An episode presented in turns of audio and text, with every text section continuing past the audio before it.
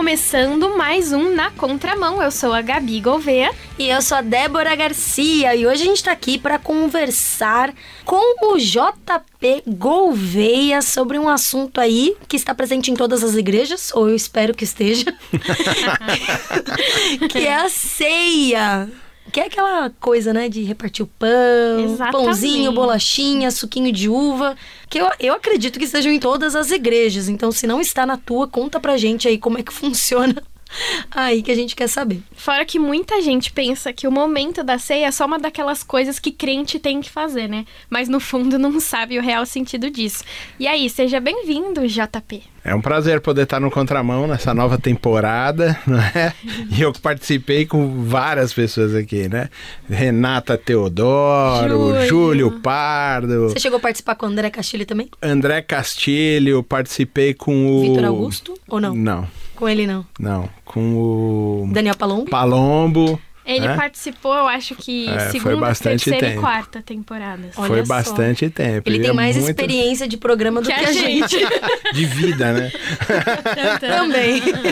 Mas é um prazer poder ver vocês aí, viu? Moçada nova aí fazendo a coisa acontecer, andando com Jesus e anunciando a vida e a morte dele até que ele venha. É isso aí. Agora a gente chora.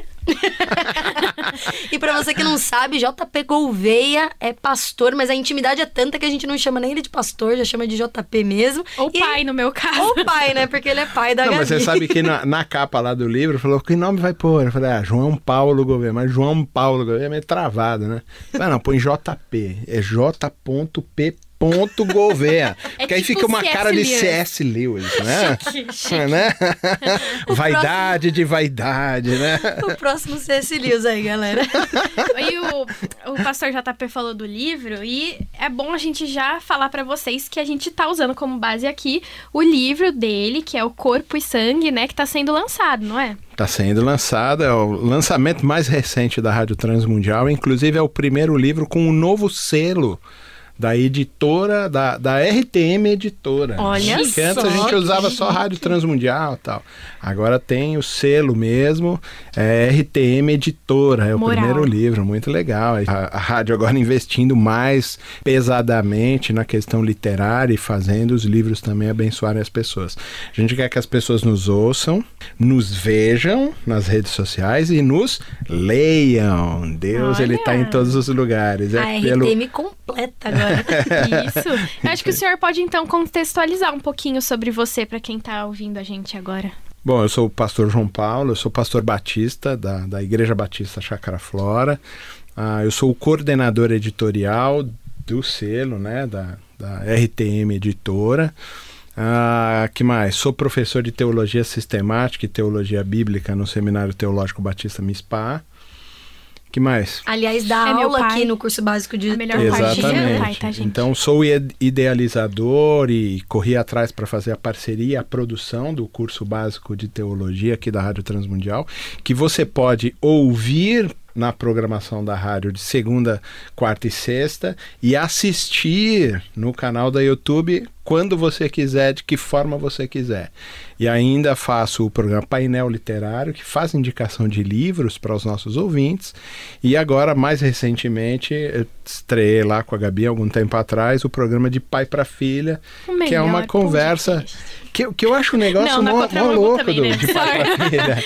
Que eu acho um negócio louco de pai para filha, porque geralmente filhas conversam mais com mães, né? É verdade. E não, lá é de pai para filha, quer dizer, é uma filha perguntando para um pai, né? E pergunta cada coisa. Não, isso que eu ia falar, que é interessante porque vocês falam vários assuntos que em muitas famílias uma filha com certeza não falaria com o seu pai. Momento de tensão. Calma que a gente conversa mais coisa. Aqui a gente ainda se segura. Se comporta, né? Imagina fora do microfone. Aqui a gente, né, toma cuidado com o que vai falar, né, meu? Mas olha, para começar efetivamente no nosso tema aqui, que é ceia pra quê, né? Eu queria começar comentando uma coisa de que aquilo que eu e a Débora estávamos conversando antes, que muita gente celebra a ceia, mas como um ritual, como se fosse algo que tem que fazer porque é crente. Então sabe que vai pra igreja, vai ter esse momento, e vira uma coisa tão assim do cotidiano, que eu acho que passa, às vezes, despercebido. Você celebra, não sabe por quê, ou ouve o pastor falando corpo, sangue, amém, mas no fundo não sabe o que significa. E aí, a ceia, o que vocês acham? Ela é um ritual em si ou é mais que isso? Bom... Já me olhou. Tá bom, vai, eu começo. Eu acredito que seja um ritual, porque, de uma certa forma, a gente precisa de regrinhas, vai, digamos assim. Pra viver. Pra viver, pra que algumas coisas funcionem. E, quer queira ou não, dentro da nossa igreja também. Então, vão ter algumas igrejas que, enfim, vai fazer a ceia uma vez por mês, uma vez por ano... ou que não tem uma certa regra. Na minha igreja, em específico, eu acredito que a gente não tenha tanto essa regra, assim. Por que que eu digo acredito? Porque agora, eu tava conversando um pouquinho antes com o JP, eu não lembro nem qual dia do mês que a gente faz a ceia na minha igreja. Eu sei que antes a gente não tinha uma data específica, tipo, primeiro domingo do mês, terceiro domingo do mês. Hoje eu acho que até tenha, mas eu acho que eu tô meio desligada, gente. Eu não lembro qual dia. Mas a gente tem todos os meses, pelo menos. Todos os meses tem. Todos os meses tem. Então, uma vez por mês. Tem uma... Eu acredito que sim. Já não lembro mais, né? Já não lembro mais. Mas não parece que a igreja, ela vive desses rituais, né? A religião, acho que de forma geral, ela vive de rituais. Sejam a de confissão que for, ela precisa de ritual. Se o cara for budista, tem lá os rituais, tem toda a ritualística, os movimentos de iniciação, né? Os movimentos que são só exclusivos dessa fé X, seja qual fé for, né? Parece que todas elas, não só o cristianismo necessariamente, mas me parece que todos eles têm. O meu receio, talvez, com essa pergunta, Gabi, é que se ele ficar só ritualística, ele perca o sentido original, que é o grande chamamento de atenção que o apóstolo Paulo faz em 1 Coríntios, capítulo 1, ou que Jesus, quando vai celebrar a ceia, ele tem um momento de comunhão, é um momento de intimidade com os amigos, com os irmãos da fé, com os discípulos, né? E se a gente fizer só como forma ritualística, e você também me falava agora no começo, que era, nesse dia, quando tá marcado, é o dia que vai mais gente, que as pessoas vão mais bonitas, né? Na minha antiga igreja, eu comentei aqui, só pra contextualizar pra quem tá ouvindo a gente agora, eu comentei que na minha antiga igreja, era sempre o primeiro domingo do mês. E coincidentemente, né, porque eu não julgo ninguém, coincidentemente era o dia que mais gente ia pra igreja, e assim, o pessoal não faltava. O dia que põe a roupa mais bonita, novinha. Era o dia mais especial, assim, era um dia mais sério, digamos assim. Então, e quando você vai estudar a teologia, né, da ceia, ou quando vai estudar o movimento da ceia na igreja, você vai perceber que a gente é fruto do movimento protestante, o movimento da reforma, mas a gente continua com um pensamento ainda católico. Entendeu? Por quê? Porque para o catolicismo é um sacramento, para nós é uma ordenança a ceia.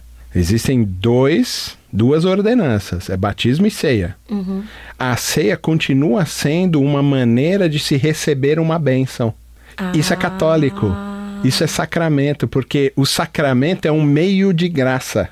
É um meio que a gente recebe uma bênção de Deus. Você diria que é meio místico? É completamente místico e metafísico, como a Igreja Católica vê isso, porque ela entende que é sacramento, é um meio de graça. Como é que Deus derrama a salvação sobre os fiéis?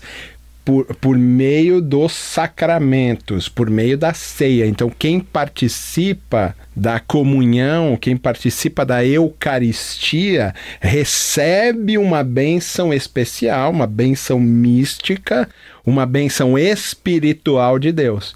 E incrível, porque a gente reformou a gente protestou contra esse tipo de coisa e a gente continua praticando a mesma coisa. Por isso vai mais gente na sua igreja no começo.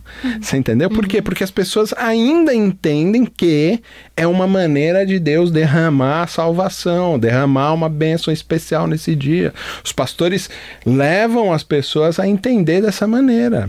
Já que a gente não está falando especificamente do catolicismo, para nós, aqui no nosso convívio, qual que é o real significado da ceia, do ceiar, do ato, né, desse ato religioso, mas da ceia em si, na prática? Então, no começo de tudo mesmo, ela era a festa do ágape, entendeu? Festa do ágape, ágape é a palavra amor, né? O amor abnegado, o amor de Deus, né? Que a gente fala, apesar de ter todas as suas variações, mas era uma festa de comunhão, é o junta panelas, entendeu? Aquele negócio que eu tava falando agora há pouco, eu tenho saudade disso, da gente poder juntar as panelas. Porque no online não tem mais isso. Que as igrejas fazem, a priori era isso, depois com o tempo... Entendeu? Com a filosofia, com a teologia, com o estudo da metafísica, já começou-se então a elaborar um ritual, entendeu? Uma coisa assim de...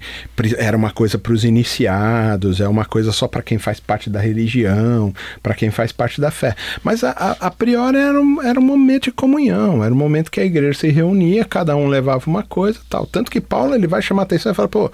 Vocês não esperam uns aos outros? Que vergonha, vocês não comem a ceia do Senhor, vocês comem sua própria ceia. Porque ele tá falando assim, pô, o cara leva para comer, para dividir com os irmãos, mas ele fala assim, ah, eu que levei, né? Farinha pouca, meu pirão primeiro, né? Não? É. Seria isso, então, comer para sua própria condenação? Não, porque ele tá falando de uma outra questão lá na frente, porque ele tá falando sobre comunhão. O livro ele vai abordar uma coisa muito simples, entrando na teologia do livro. Ele vai fazer um recorte do capítulo 10 até o capítulo 14. É isso que eu abordo no livro. Por quê? Lembra de uma coisa, para quem faz hermenêutica, para quem faz interpretação... Uma pessoa olhando de fora o próprio livro, né? O cara tá falando dele mesmo. Porque você precisa lembrar de uma coisa que é simples. E todos os hermeneutas, os que fazem interpretação do texto, vão lembrar. Qual é a primeira regra de interpretação? Contexto. E a segunda? Contexto. E a terceira? Contexto. Contexto! Você é uma hermeneuta maravilhosa. Débora Garcia. Texto fora do contexto é pretexto para fazer besteira. Ah, verdade. Entendeu? Calma. Então, quando você pega do capítulo 10 até o capítulo 14, Paulo tá com nenhum profeta do Antigo Testamento. Tá falando assim, ah, vocês dizem que vocês são igreja, mas vocês estão copiando o mundo. E ele está fazendo uma denúncia para a igreja.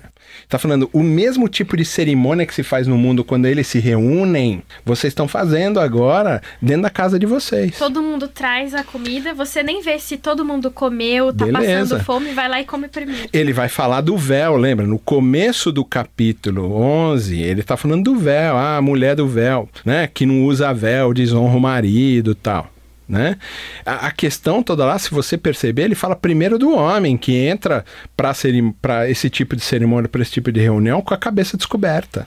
Repete pra gente, onde está o texto, para quem está ouvindo poder, talvez... 1 Coríntios, capítulo 11, né? Do 17 ao 34. É nesse lugar que o livro focaliza.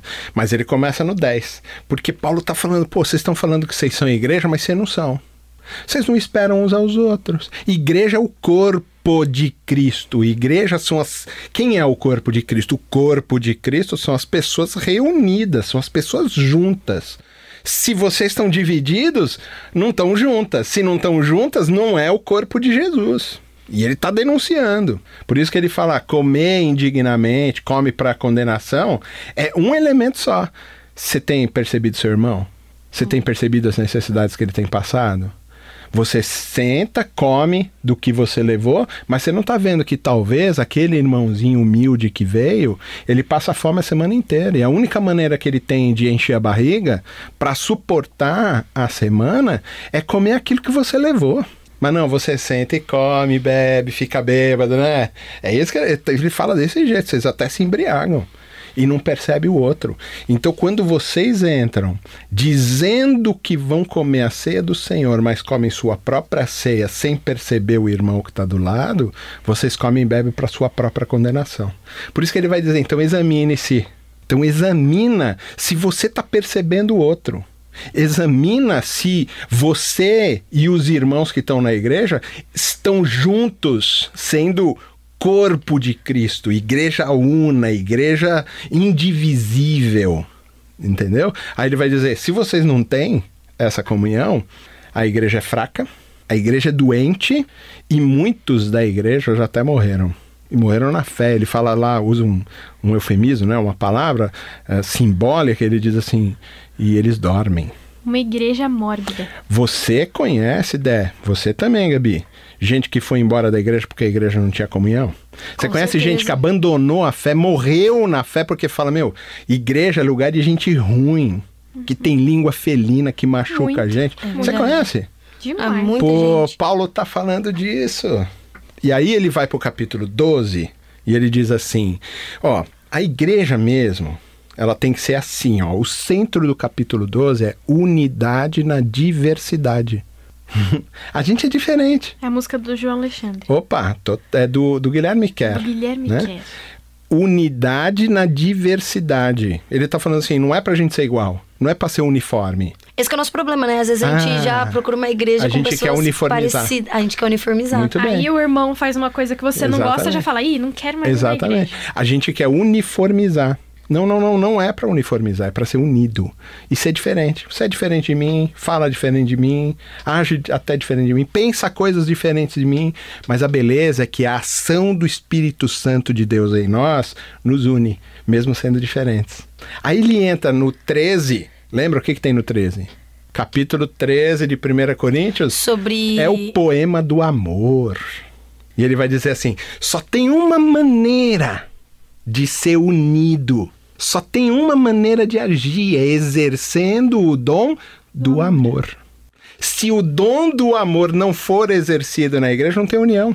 Que por si pode já ter línguas, muito difícil, né? Pode ter línguas, pode ter profecia, pode ter revelação. Mas pode ter um amor de nada vale. Não, se não tiver amor, não tem união na igreja. A igreja não é corpo de Cristo.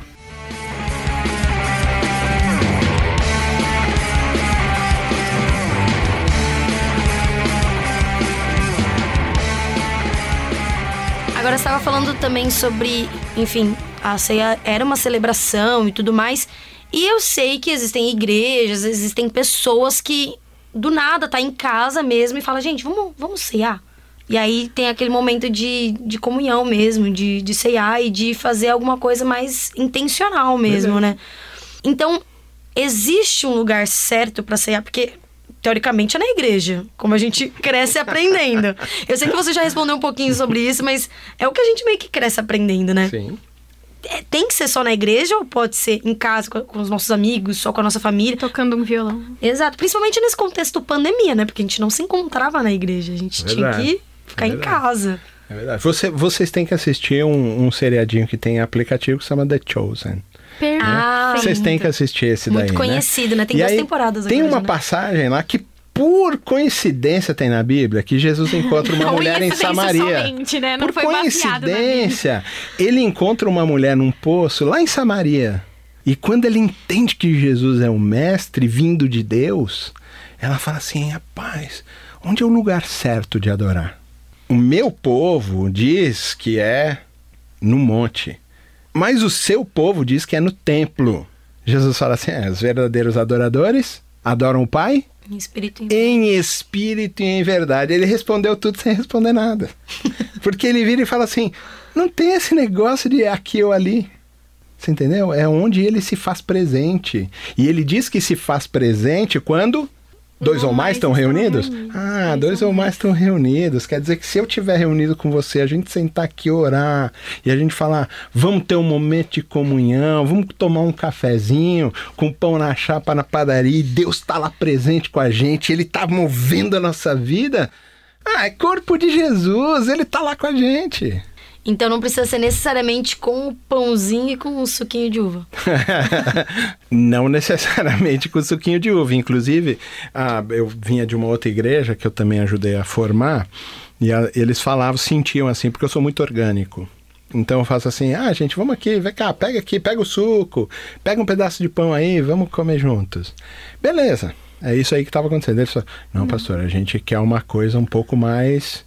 né, forte, entendeu? A gente quer um negócio assim do tipo, que o senhor levante, que o senhor leia o texto bíblico, corte o pão, né? Que o senhor põe assim no vinho. Eu gosto da liturgia, gosto daquela ritualística, né? Que a gente estava falando no começo. Aí eu falei assim, ah, tudo bem, eu posso fazer, entendeu? O importante é que a gente faz a ceia todos os domingos. Onde, pastor, que a gente faz a ceia todo domingo? Aí eu falei, é só você observar no final do culto. Termina o culto, o povo vai lá para trás e faz o quê? Não, vai tomar um cafezinho e comer um biscoito. Ah, nossa. Vai almoçar junto, né? Nossa. Vai porque o mais legal lá... o mais legal lá da Igreja da Chácara, por exemplo, que eu falo para eles, todo mundo, a gente tem mais ou menos 1h15 de celebração. O povo fica mais de 1h30 lá depois. A gente tem que tocar o povo. Gente, vamos embora para casa. Apagar a luz, sai, né? Gente. Quando era à noite, o cara apagava a luz e a gente ficava no escuro ainda batendo papo. Fica na rua, né? Ah, sabe é expulso da igreja, mas fica na porta da igreja, né? O que isso quer dizer? O povo não quer ir embora, porque eles gostam de comunhão. Eles gostam da comunhão por quê? Porque o Cristo está presente. Isso é ceia, entendeu? E tinha 2 elementos, um líquido e um sólido, né? Café e biscoito. Então, depois que a gente entende que a ceia é comunhão, é enxergar o outro, né? Ser parte de um todo... Aí que a cabeça começa a explodir. Tá fritando e a aqui, gente, né? Já surge um monte de dúvida. E 27 minutos, infelizmente, é muito pouco, né, gente? Então, a gente quer convidar vocês para prestarem atenção. Semana que vem, a gente vai continuar com esse tema. E agora, a gente vai ouvir uma música que tá aí, mais ou menos dentro do nosso tema, chamada Redenção, do Projeto Solo.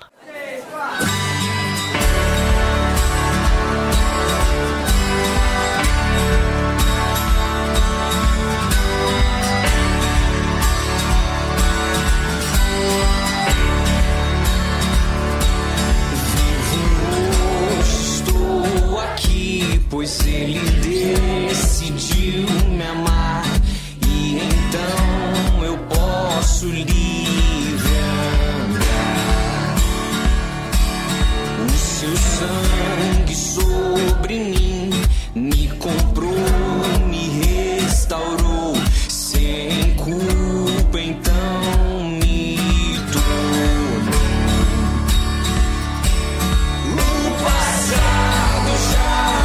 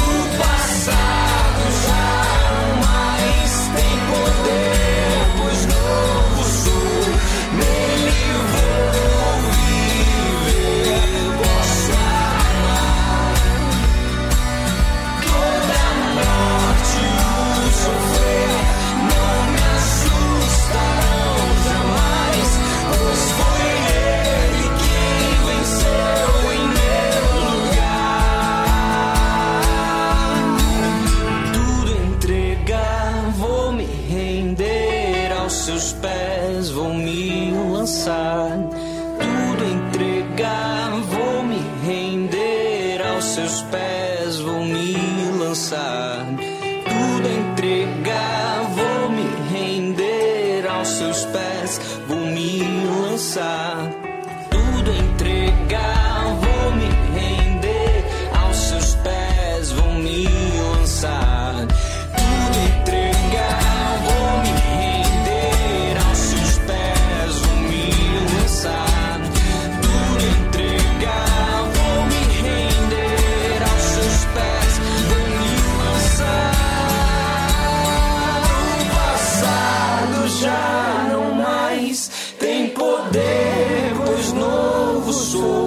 nele vou viver, posso amar. Você acabou de ouvir Redenção, do Projeto Solo, essa música que a gente curte muito.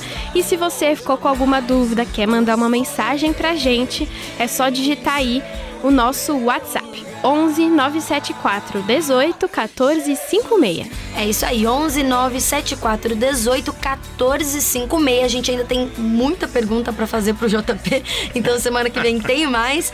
E enquanto isso, você vai mandando mensagem pra gente, a gente vai conferindo aí e qualquer coisa o JP vai respondendo aqui pra gente. É, você também pode nos ouvir acessando transmundial.org.br. Você pode baixar o nosso aplicativo para Android ou iOS, ou no aplicativo de áudio aí que você preferir. Você pode escutar quantas vezes você quiser. Escute, compartilhe e conta pra gente o que você tá achando. É verdade. Pra compartilhar, segue a gente nas redes sociais, @Rádio Transmundial. Muito obrigado por vir conversar com a gente, viu? Até a semana que vem. É isso, gente. Até semana que vem.